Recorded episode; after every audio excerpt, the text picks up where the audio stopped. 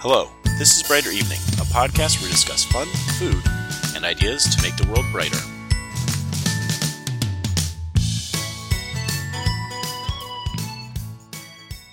Good evening. My name is Josh, and this is Brighter Evening. I hope this evening finds you well.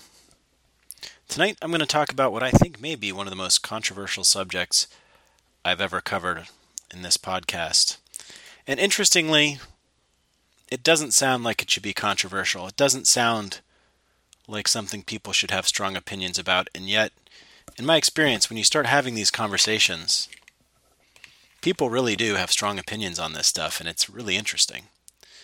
Um, I'm going to start with something I don't think people actually do, in my experience, have strong opinions about, but it's pretty pretty um, essential to our daily lives, right? It's something we encounter often, and that's numbers, how we count, how we how we look at numbers. And so, uh, of course, anyone listening to this podcast is familiar with and uses the base 10 number system, right? We count from 1 to 9 and then get to 10. And when after you get to 19, you go to 20. After you go to 99, you go to 100, and so on. So every time you go up by um, another factor of, you know, to another another place, you go up by a factor of 10, right? So you have the ones place, the tens place, the hundreds place, and then in each position you can have a number between 0 and 9. And that is, of course, the number system we've all grown up with using, and it's the most common number system around the world. And it's so common, we assume that it's the only one people use, that it's somehow a natural system. And it's easy to see why we would look at it as a natural system. Of course, you you look down at your hands, and if you've got both of your hands and they're formed normally, you've got 10 fingers. So, there you go, base 10, right? You can count to 10 on your hands, and when you're a little kid, maybe you even do that. Um, you know, there's the old joke about not being able to cast, pass 10 with your shoes on, um, right? So you can you can keep counting with your toes there, and uh, you know that takes you to 20. So if you're going to rely on body parts, 5, 10, and 20 do seem like pretty normal ways to count, but there could be others, right? Is there any particular reason you couldn't go to 12 and then, you know, 12 is where you get to a new one, right? So you'd have 1, 2, 3, 4, 5, 6, 7, 8, 9, and then, you know, use two other symbols. Uh, A, B, B would be 11, and then 1, 0 would be 12, right? That'd, be, that'd be your base 12 number system. And, you know, that may sound kind of hard, but if you learned that growing up, you could do multiplication, addition, and subtraction just as easily. You probably have different symbols than than A and B, which are what you'd typically use in a you know in a classroom for for those other bases, or in a, in in a computer setting. But we have ten, and right we count one, two, three, four, five, six, seven, eight, nine, ten, or maybe start with zero. We have unique words for each of them, and then we get past that, and in English, right, we have this weird word 11. 12 sounds kind of like 2. And then we've got 13, which is like 3, 10, sort of 14, 15, 16, 17, 18, 19. So you have this this kind of word that that has 10 in it and the other number. So English is pretty much base 10, right? 11 is kind of the oddball there. But it's it's pretty easy to argue that, you know, you're just saying these things and you have 21, 22, and then at that point it's just a 20 plus the other number. If you go into the French system, it's kind of similar as you go up through 10 up to about you know 14 or something. They've got unique words for all of them. And then there's a few words in there that are like 10 7, 10 8, 10 9 and then you get to 20. And they go to tw- they say 20 and 1, 21, right? And then 22, 22. Um, so the French system almost feels like it, it almost made it to being based on the number 20. And I actually think it may have been anciently. I don't have any evidence for it. I haven't really done any research, but there's something there that feels that way to me. And what it is is when you get up to 60. Once you get to 60, they don't have a word for 70. The word for 70 is 6010. And then you do the same thing at 80. The word for 90 is 8010. 99 is 80, uh, 19. And 80 itself is a really strange word. Now, this is, of course, in the in the kind of Parisian French, the French you speak in France. In Belgium, they actually have a word that means 70 and a word that means 90. But they're not used in France, and French people look down on them for it. But think the French people probably have it backwards there. I think I think in this case the uh, the people in Belgium maybe have the right idea since since we're all very strictly base 10. Um, in in French in France, the word for 80 is 80, which literally means 420s. Right? That's that's a very base 20 thing to say. And it gets really crazy, right? The number 99 is 420 10 9, right? It's like 4 times 20 plus 10 plus 9. French people, of course, don't think of their numbers that way. Talk to a French person about this, and until I brought it up, he'd never really even thought about it. He's like, no, just that's the, the number 90. That's how we say it. But now that you mention it, yeah, that does make sense. And and so, you know, I, I can look into the French system and say, wow, you know, there's there's really something kind of base 20ish about it, right? Like 20 seem to be their fundamental number, fingers and toes. There's the Cambodian system. And Cambodian has a kind of similar cycle, but it's a much shorter one. You count to 5, Mui Bi be buen pram, and then you'll you'll say 5 plus the other number. Bramui is 6, brampi or brampo is 7, Rambay for 8, Rambuan, and then you finally have a special number for 10, And then after that, it's 10 plus, you know, this other stuff. So it could be 10, 5, 6 becomes your number for 16. So the Cambodian system seems to be very much a base 5 system. And now, like all places I've interacted with people from, they do use base 10 right they, they that's that's how they conceive of their numbers they're written numbers they have 10 symbols for 0 to 0 to 9 and they write their numbers just like we would in English, except they don't use Roman numeral. Uh, they don't use uh, Arabic numerals for their numbers, like like we do in English. They they have their own symbols that they use. Um, but they use these, you know, the standard way of doing things, and it's still base ten. And so here, there's five in there, right? That and that, that makes sense, right? There's five on one hand, and so you know, five here and two there. That's seven. Um, but it's interesting, right? That that doesn't feel like it was naturally base 10. It seems like their culture, maybe anciently at some point, was a base 5 culture. And, you know, once you understand numbers, you just think of the number as the number, right? You're not really sitting there thinking about like how many fives are at twos and stuff or in a, in a 7 or in a 38. Like, you, you do that division when you need to, but usually it represents something, right? Like you've got 38 cupcakes that you need to distribute to two classes, and there's you know however many kids in the class, and so you're trying to figure out if you have enough cupcakes and how many leftover are going to be in your office to eat later. Um, you know that that's when you're kind of encountering math in your day that kind of math in your day-to-day life. If you're doing something a little bit more numerically focused, whether it's you know some hobby that involves some math, and, and I know of a lot of them that do, um, or you're you know you're a mathematician or an engineer or something. Um, you know, then then maybe you're encountering uh, more advanced math on a more regular basis, right? If you're if you're doing uh, you know graphical stuff or electronics, um, certain types of things with cars, if you're you're getting a little bit more advanced, you end up needing you know, different sorts of math to kind of figure out uh, different things you need to worry about, and you just think about the numbers. And so it's taken me a while to kind of roll back and, and think about um, think about this and and these different bases, and it, it comes it comes from some of this this thing that I think is controversial, which is measurement units. People are very attached to them. They they have really strong feelings about it. Not everyone, but a surprising amount of people. If you say a certain measurement unit is is fine to use, uh, you know, in some context, depending on what it is, or just in general, for some people, they get a little frustrated by it. They get upset. They'll argue with you. They'll yell. You know, and and to me, that's that's actually kind of interesting. Um, there, there's a very cultural aspect to our measurement units.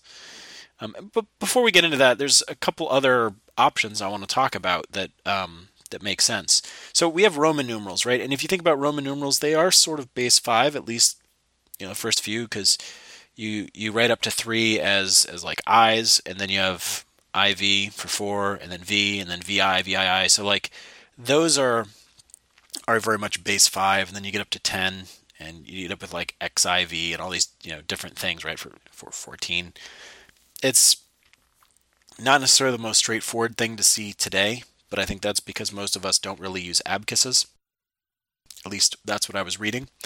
Um, the Romans uh, apparently had a system, and there's there's a manuscript published in like 1520 about it, um, which which I've linked to in the show notes, of counting to a thousand on on their hands, and they'd have one hand that was for the numbers one through nine, and then uh, also 10 through 90, and then the other hand would be 100 through 1000.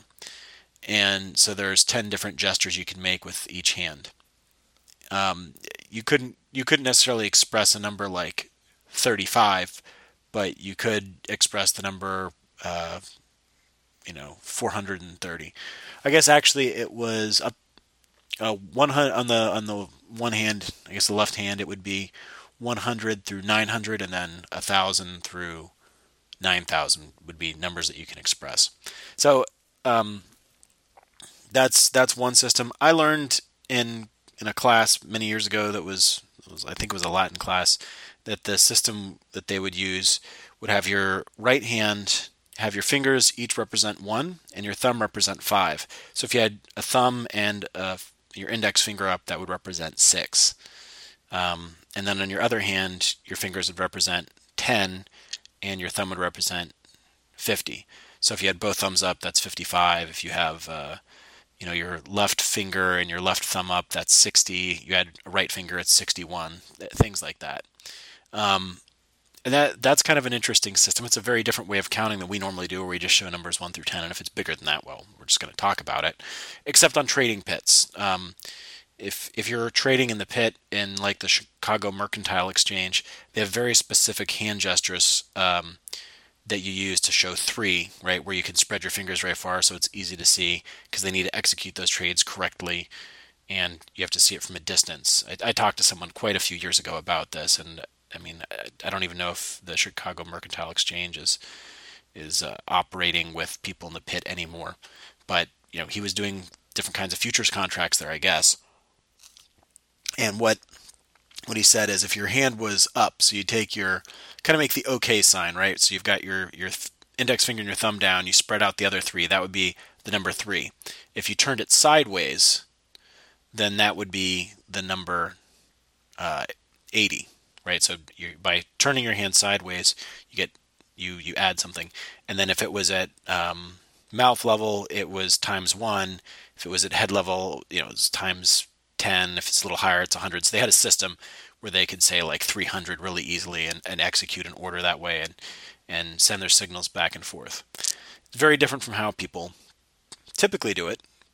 But if you understand it, it's not too hard to figure out. The the one I linked to, the, the gestures are a little bit harder to follow, but you know, with a little practice, I think anyone could probably pick them up. Um, there's another one that's that's out there. I figured it out uh, at one point. I've seen other people.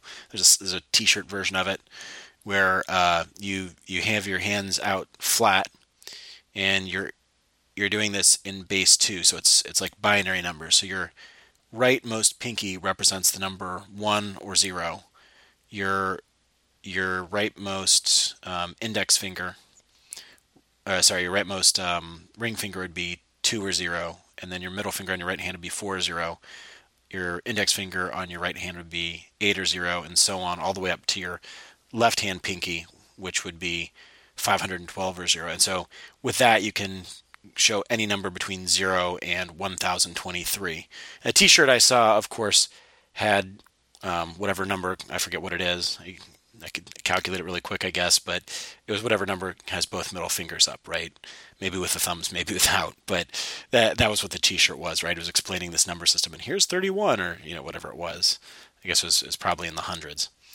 Um, so you know, there, there's different ways you can do this stuff, and there are different number systems that are useful. Some of them are in common use in, in the right circumstance. So, uh, really common one we, I just mentioned is binary, right? Like everyone knows computers use ones and zeros. And I don't think it's clear to everyone why it's ones and zeros. But the answer is really easy. It's because it's much easier to tell the difference between something being on and off and something being on a tenth of the way versus half the way versus nine tenths of the way versus all the way. Right? So at, a, at a, an electrical level or a mechanical level, it's much easier to just say, is it on or is it not? Right? Is the polarity positive or is it negative? Those are much easier to tell. And so it's it's a much easier thing to design. And that's one of the reasons that you stick to binary numbers. But because binary numbers are kind of a pain to deal with for a person because they, are very long to express something, right? I can write 1023 in four digits in base 10, but it's 10 digits in base 2 in binary. And so um, they come up with some systems to kind of crunch it down a little bit. Um, base 8 or octal uses three combines three binary numbers into a single digit between 0 and 7. Uh, that apparently used to be common a long time ago. I, I haven't seen it um, myself in in much. There are some places that you know I have seen it as I've read. Um, there are some programming languages that that include it, or maybe a lot of them do. I'm I'm not actually sure how many include octal as an input method, but you know it's it's one of the things that's out there. Um, another another one is base 16, where you take four of these, right, zero through 15, which happens to be four binary digits. That becomes one hexadecimal, basic, which is base 16 digit. So you have the numbers zero through nine. Then you have A, B, C, D, E, F, with F meaning 15, and then 1, 0 being 16, and 1, 0, 0 being 16 times 16, which is 256. So uh, it's a different system. And the reason that one's really popular is because each digit represents one half of a byte. Bytes got standardized a long time ago as eight bits, um, and so you know that's that's kind of the fundamental unit. So every time you see two of those, it's this fundamental unit that you know computers use at a at a pretty low level. Um, and so you know those those ones are in common use in the world of computers. Um, also, there's a, a, one you could say is maybe common, maybe not, which is base 36. Um, it's a, it's at least one that could be common in just the right circumstance. And if you haven't figured it out from the number 36, maybe it makes sense if I say 10 plus 26. Uh, you have 10 normal numeric digits, 0 through 9, and then you have A through Z.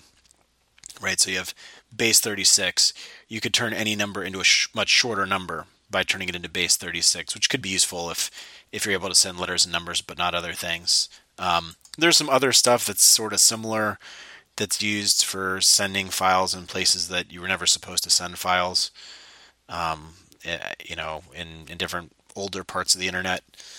Um, yeah, I mean, base 36, I can't say that I've seen it used, but it's not too hard to figure out if you want to sit down and think about how to convert numbers into it.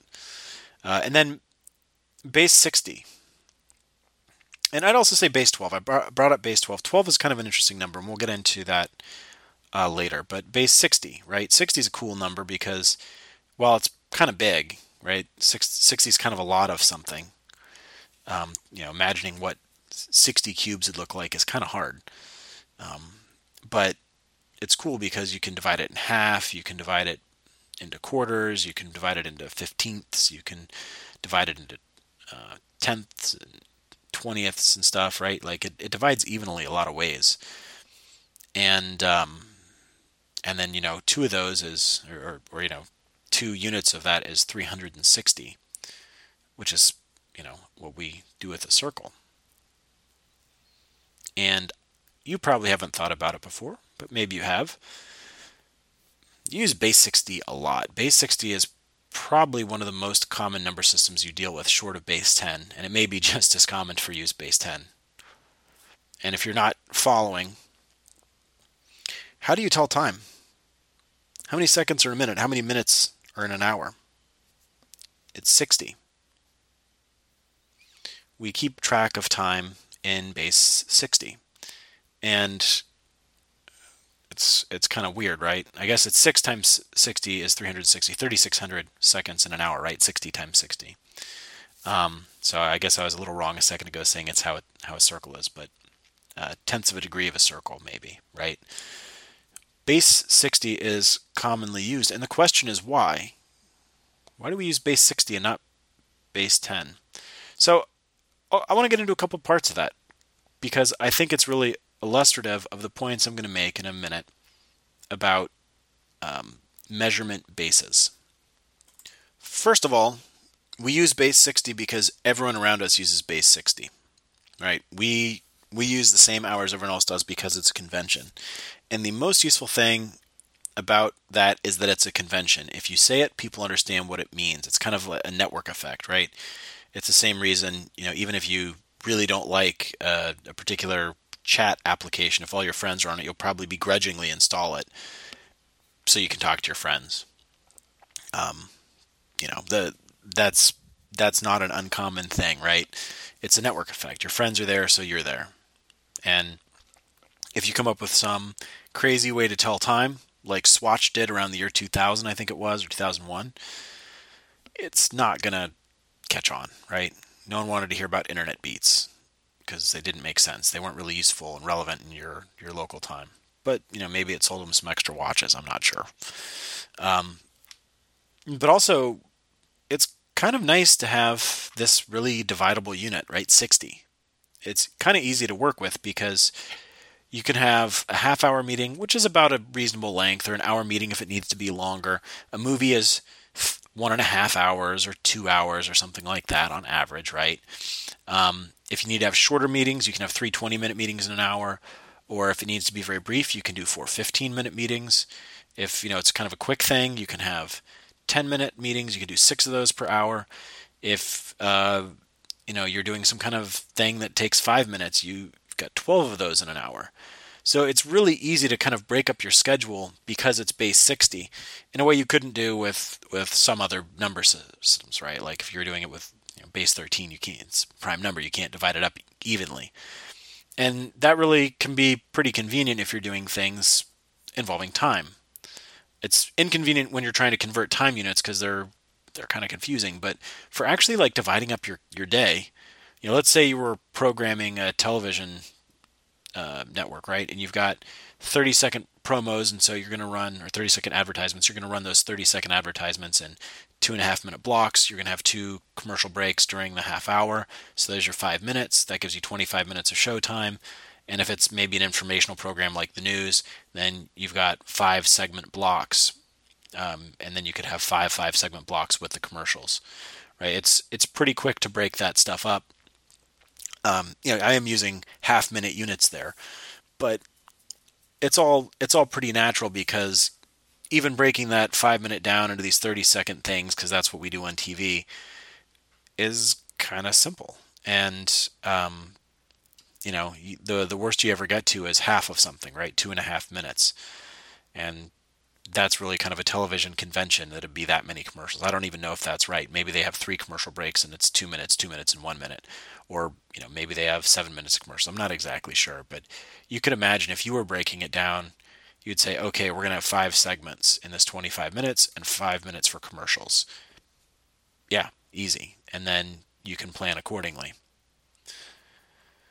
So that's time, right? Um, now the question is why?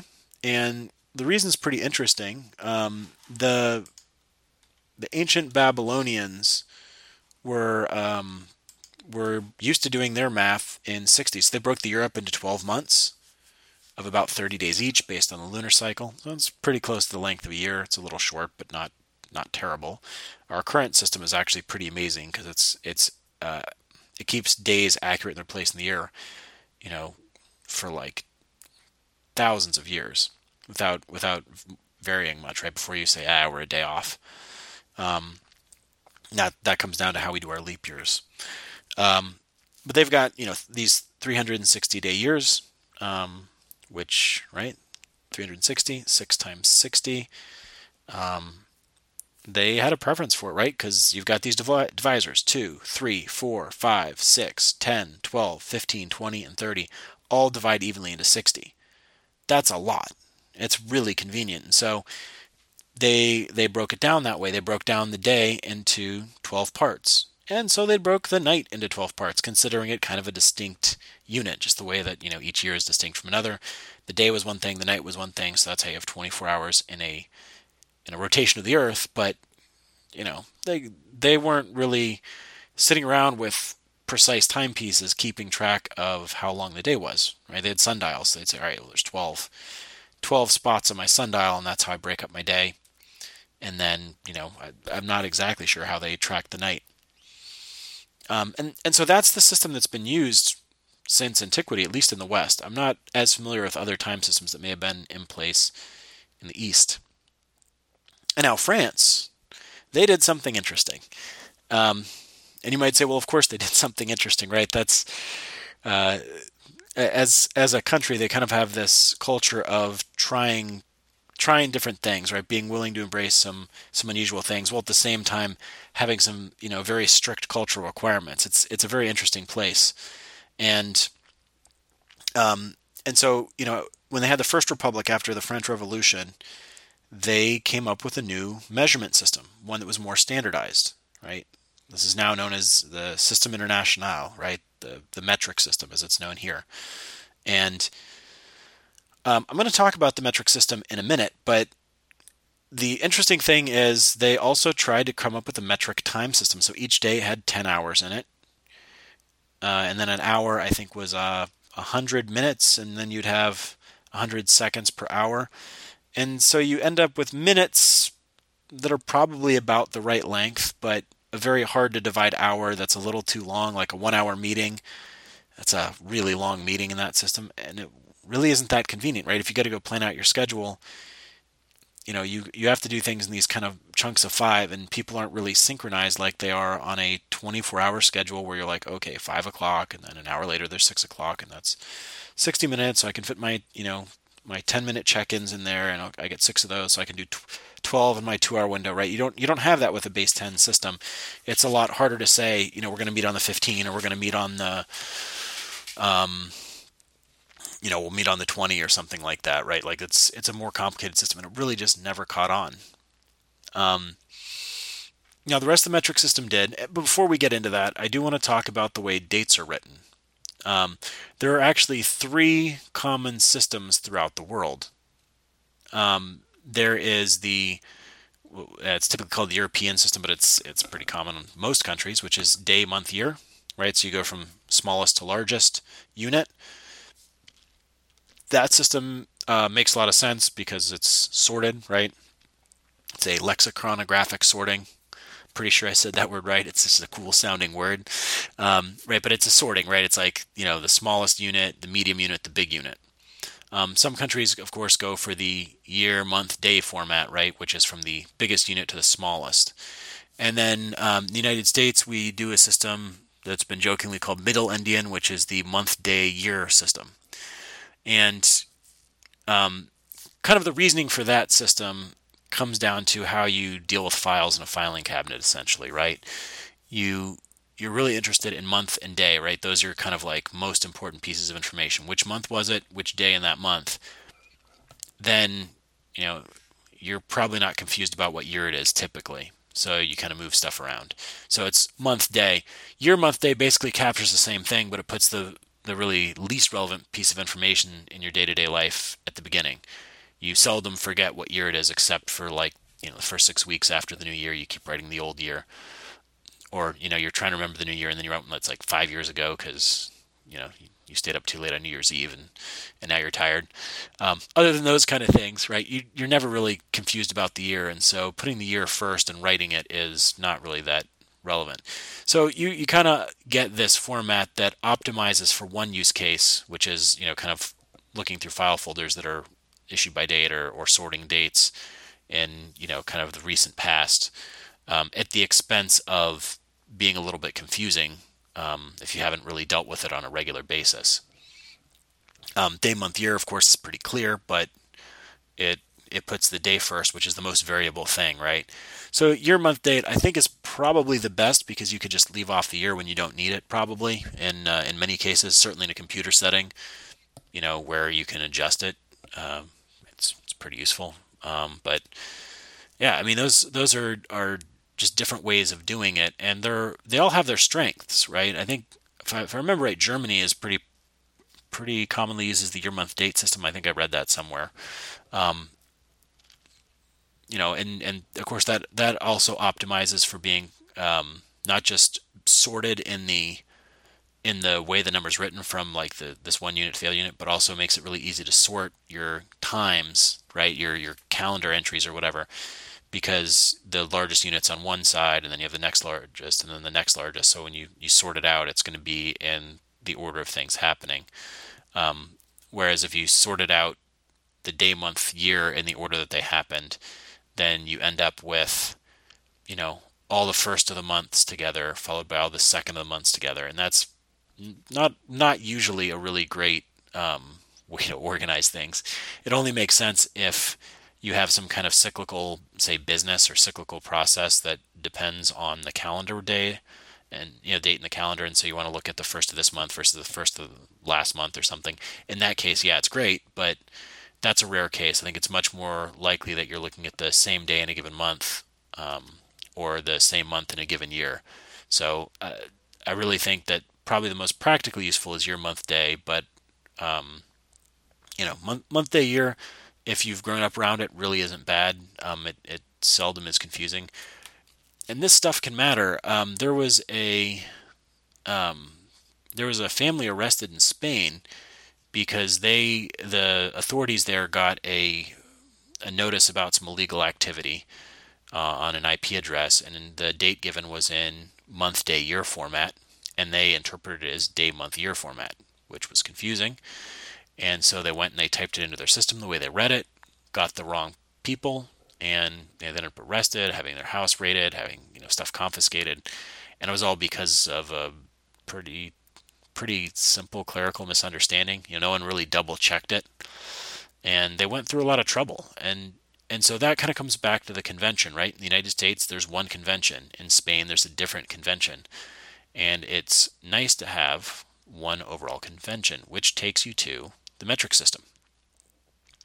And now, I think everyone is listening to this is probably familiar with the metric system, but if you're not, the you know it's the the measurement system used by most countries. I think there's three that aren't. Um, the only major country not using it uh, for you know, regular day-to-day life is the United States. Um, although that's not strictly true, which I'll talk about in a second. Uh, but the the metric system has these units. It's based on ten. There are seven fundamental units in the metric system the three that really, really are fundamental, like the three most needed to have measurements that you do day to day, are uh, length, mass, and time. So you've got the meter, the kilogram, and the second. And um, since the metric system gets all the love, I'm gonna I'm gonna tell you right here. This is my my biggest complaint with the metric system. They picked their base unit to be a thousand of something, rather than just one of something. So I'd, I'd really prefer it if the gram was the base unit, even if a gram was a thousand times bigger. Of course, it's way too late to do that, but you know, already starting off with something I think is kind of a weird choice. Um, the second for the base unit of time is also an interesting choice. Uh, I think it makes sense because it's our smallest kind of atomic unit in day to day life. Um, you know, there are obviously sub second measurements, right? You can have a microsecond or a picosecond, fine, but you know that's that's the smallest kind of standardized measurement we we deal with, and it you know it's a standard one. And then you can not really worry about the fact that everything else in time is base 60 because you can just say, well, yeah, it it was a thousand seconds or it was 10,000 seconds. And if you need to, you can convert that into you know, whatever that is, eight hours or something, three hours, I don't know. I didn't do the math. Um, that's an interesting one. And, and the length of a meter. Um, I've got some stuff to say about the length of a meter, but um, we'll get to that in a second. So uh, the other other units are um, uh, the the ampere for electric current um, temperature, which the base unit is not Celsius; it is Kelvin. So you gotta you gotta double check that. Um, the size of a Kelvin uh, degree is the same size as a uh, Celsius degree. Um, the amount of a substance is a mole, and the luminosity intensity is the candela. So those are the the standard units, and then of course um, you got the volume measurement, which is a liter, which is related to the length of a meter. It's uh, a cube that is a tenth of a meter in each size, and there's a relationship between um, a liter of water and a kilogram and uh, and a meter because of that, right? So you've you've got this relationship. Um, and so those are the base units, right? And the idea is that everything is base 10 because base 10 is easy. And base 10 is easy um, because, you know, you, you put decimal points, you move them back and forth. And it's easy because we have the convention of base 10. But uh, I'm going to argue um, that there are some flaws with the metric system for day to day use. If you're doing anything involving a scientific endeavor, right? Whether that's medicine or rocketry or whatever, I think that the metric system is is really good. It's a it's a great fit. There's you know probably a few situations here and there where another unit is fine. Um, you know, there's this saying: there are uh, countries that have been to the moon, and there's countries that use the metric system. Uh, well, it's funny. It's it's not really that accurate, right? Because the the engineers at NASA used the metric system almost entirely, and then you know at the end converted some of the units to um, you know the units that the astronauts would be intuitively used to, right? So they they give speed and maybe miles per hour or you know, length in inches or something because those are the units that the astronauts kind of you know by convention in their day-to-day lives saw. And that's really what this comes down to. You could you, you really need to think about measurement systems as a convention. Um, they're pretty arbitrary right? You just need some length that you're dealing with, and you say, ah, that's the length, right? The the length of a meter was originally some giant fraction, you know, some one three thirty thousandth or something, or three millionth, I don't know what it was, of the length between the you know North Pole and the equator, something based on the size of the Earth, and now it's based on you know the amount of distance traveled by light in a vacuum in so many seconds, and a second is a certain number of vibrations of a certain atom in a given second. Right, so we have these very, very precise measurements that we use um, to determine this stuff. At the end of it, these units are the size or quantity that they are because someone decided they were and got a bunch of other people to agree. And some of them have good reasons, but you know most of them are just well, that's about what it was at the time.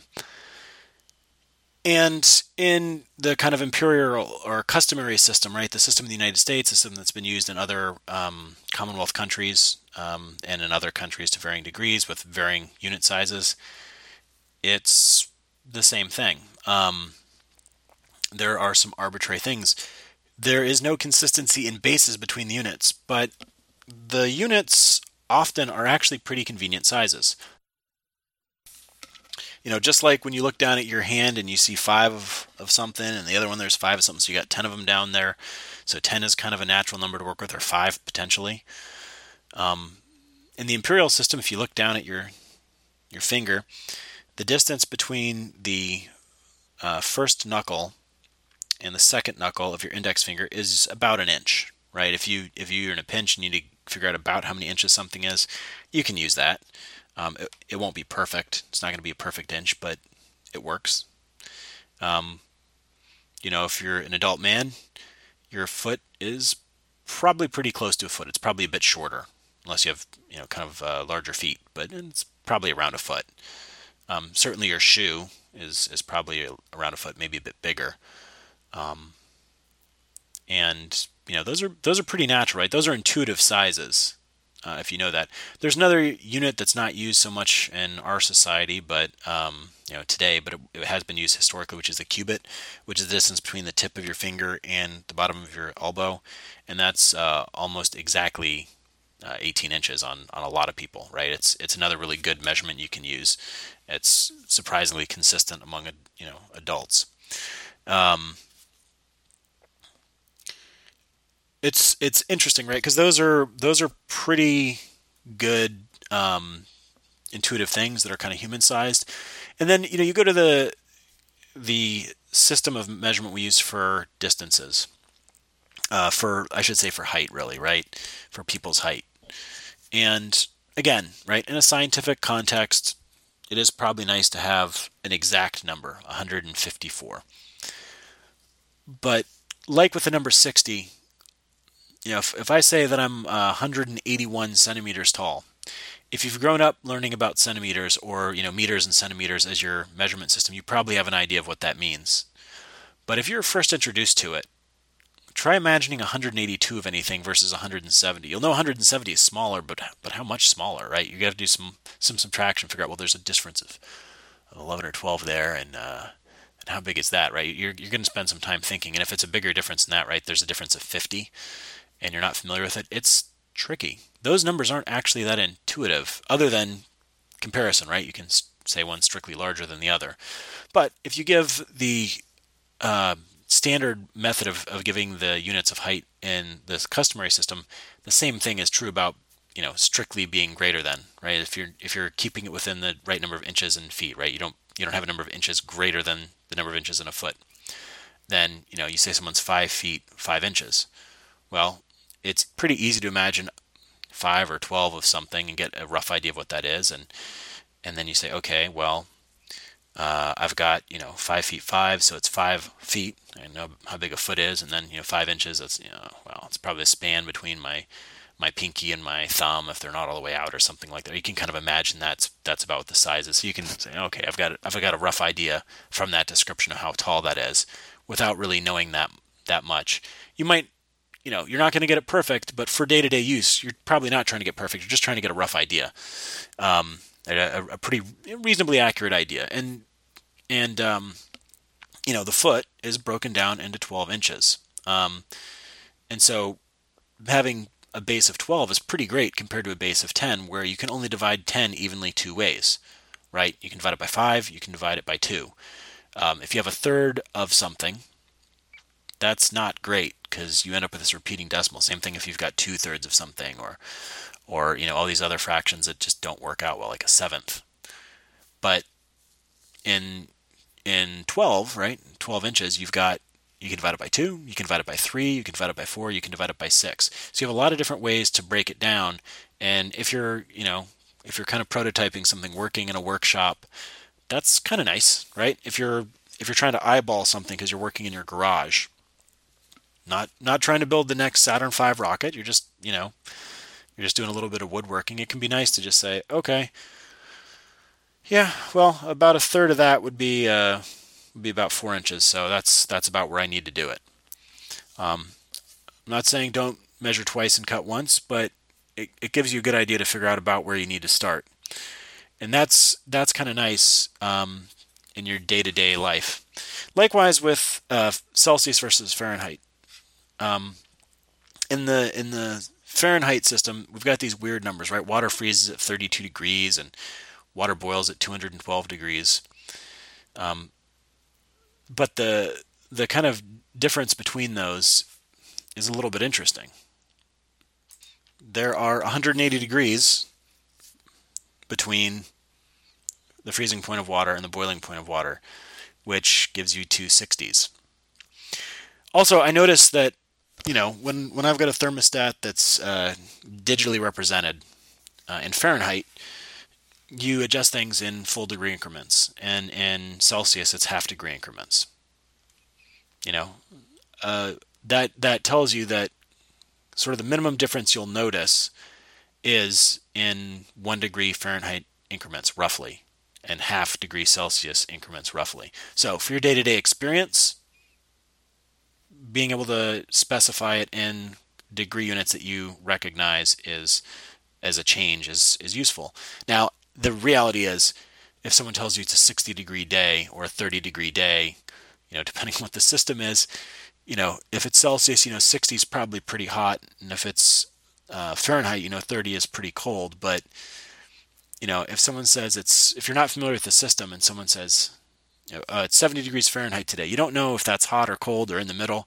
Same thing, someone tells me in, in Celsius it's 18. Well, I know that's above freezing, but you need some experience with those units to really know what that feels like. You know, forget forget adding in uh, some of the other stuff like, you know, wind chill, right? A lot of these units you end up really needing experience with. Um, so you know, there's there's uh, our volumetric measurements, which are also interesting. They're mostly base two, so you go from a cup, two cups is a pint, two pints is a quart, two quarts is a half gallon, and two half gallons is a full gallon, right? Um, and one of the things that I, I, find really interesting is the effect that these units have. So, of course, gasoline is sold in the United States in gallons and most other countries in liters, which I, I, pretty arbitrary, right? You just end up paying, if you're paying the same amount, it's less per liter, right? It's 3.8 liters per gallon, roughly, or you know, figure it's around four, um, a four liter difference. So, guess a liter and a quart are about the same. And you have quart bags and gallon bags and and then sandwich size bags for Ziplocs. And we, you know, milk you can buy it by the pint, by the quart, by the gallon.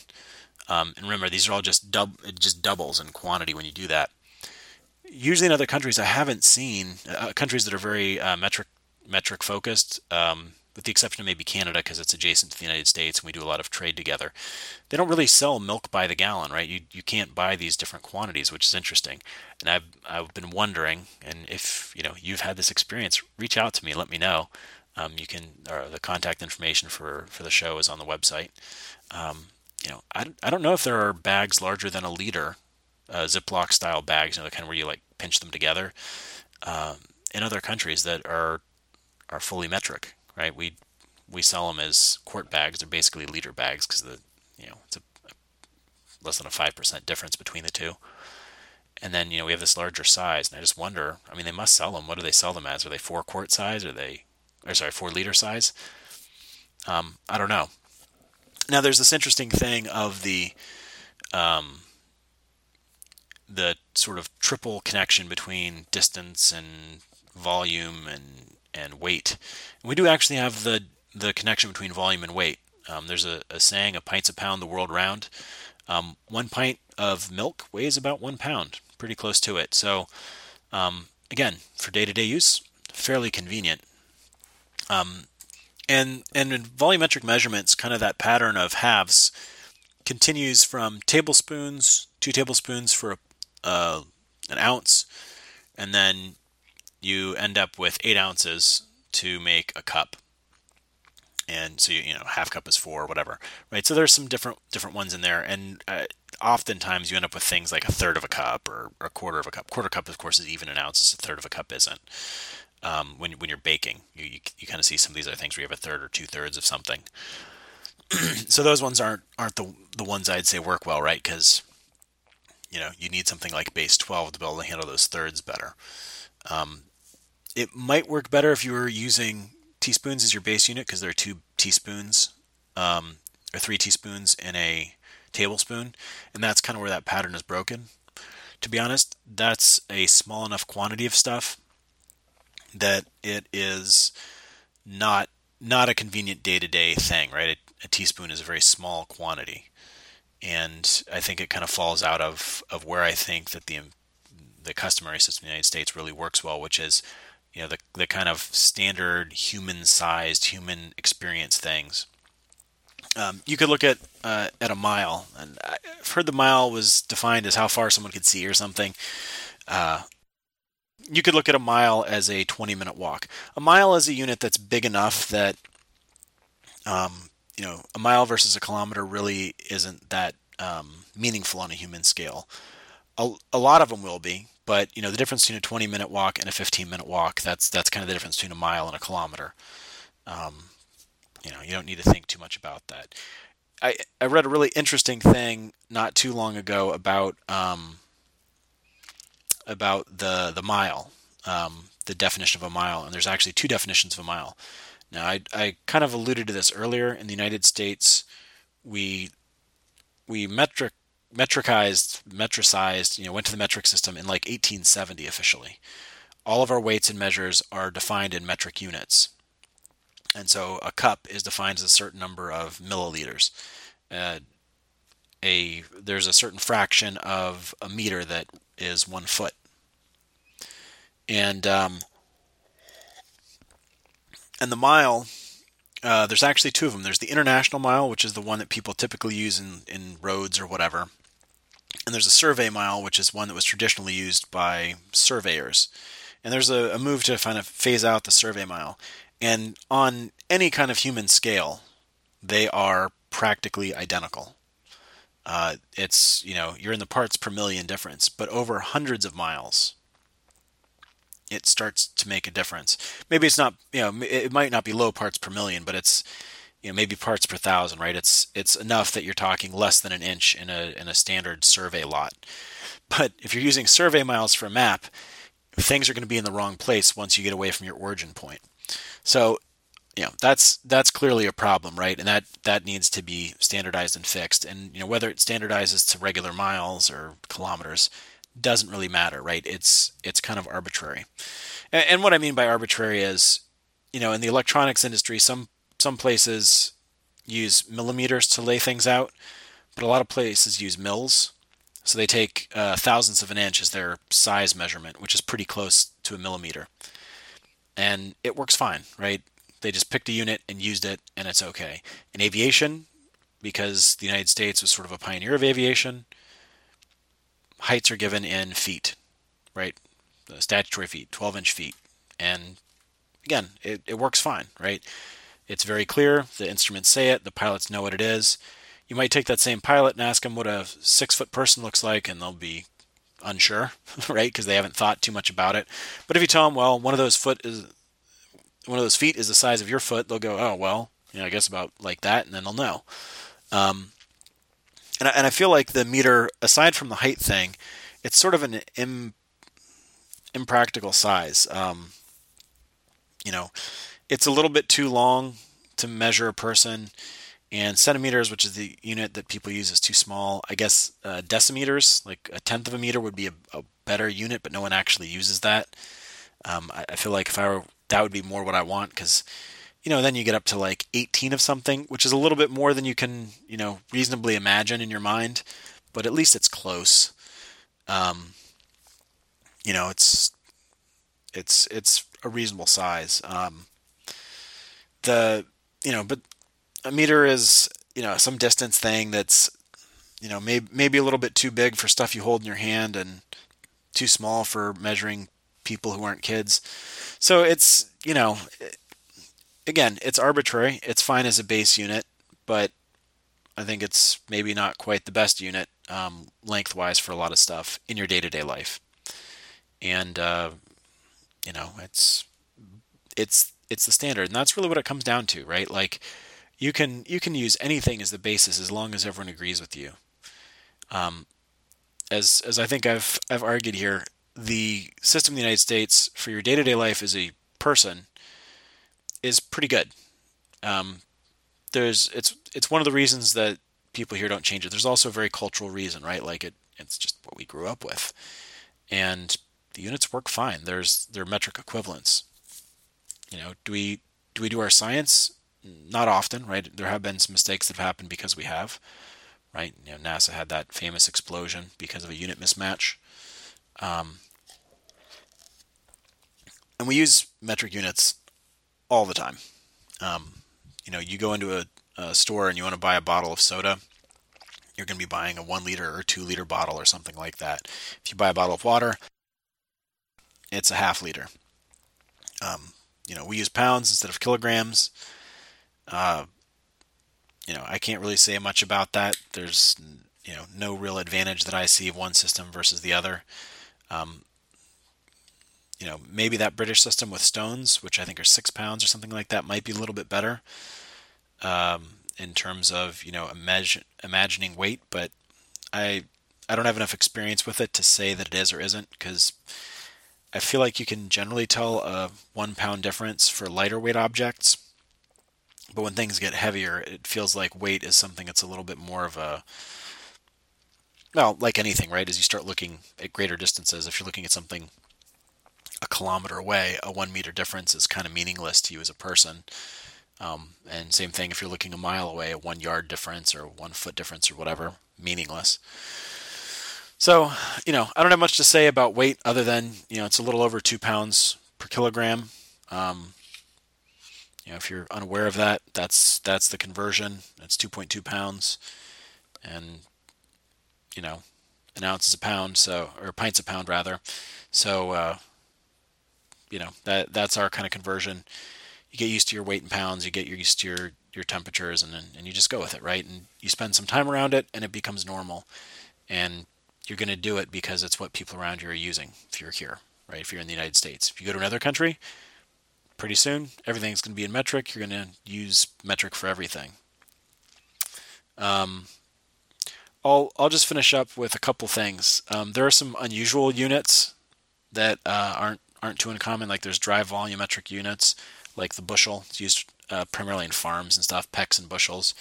Um, those are those are volume units used to sell like fruit. Um, so you know, bushel is kind of a basket size. A peck is a small basket. Um, there's uh, you know furlongs, which is the length of like one row in a farm in England or, or something like that. It's 220 yards. Um, so yards have kind of fallen out of favor outside of golf. Yard is pretty close to a meter. It's just a little shorter. Um, it's three feet.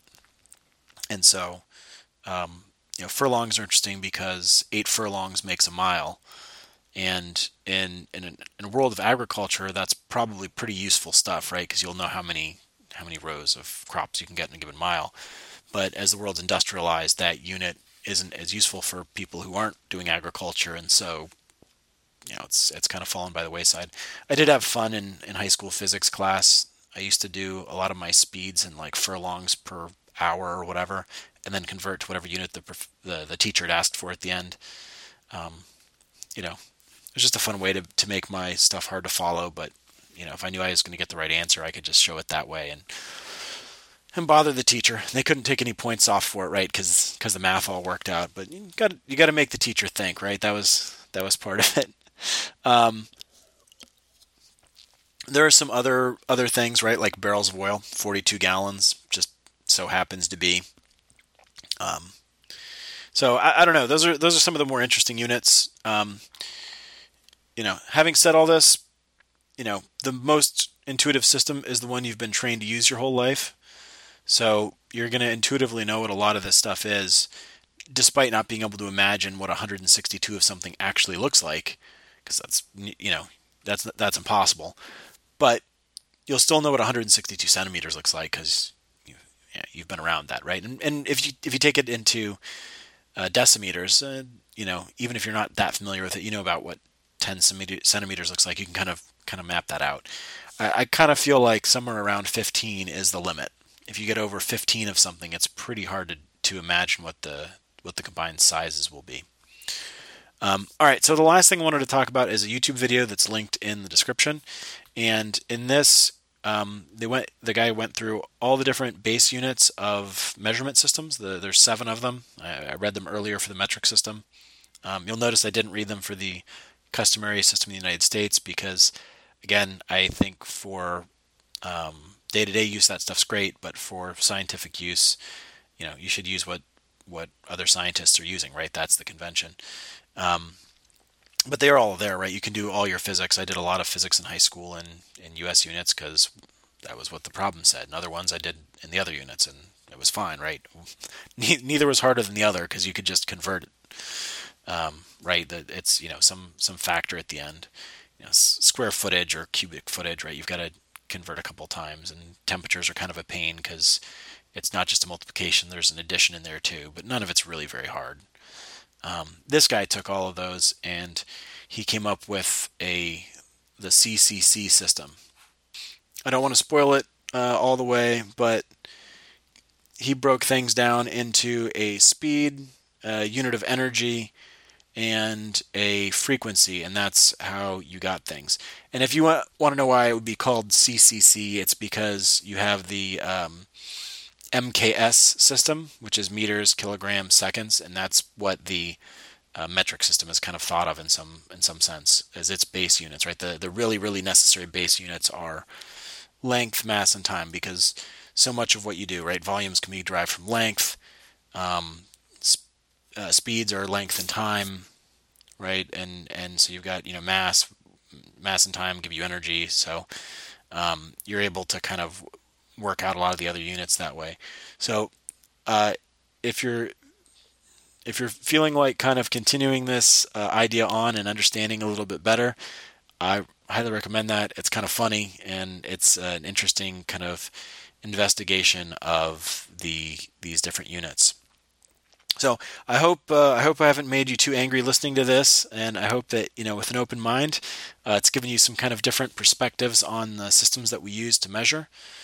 Um, you know, and and really giving you a different way of thinking about it, right? These different number systems that are there really impact how we use things. And if we were using base 12 or base 60 as our number system, I think the metric system would be really cool.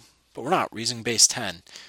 And that's where it gets its power from, right? It really comes from the fact that we've all decided that 10 is the, the base of how we count. And if we'd picked something else, I think we'd have a very different system and be fascinating. Thanks for listening. My name is Josh, and this is Brighter Evening. Thank you for listening to Brighter Evening. I hope I've made your evening brighter. You can subscribe to us by RSS on Google or Apple Podcasts or anywhere else you get your podcasts. For more information on the show or this episode, please visit brighter.evening.com.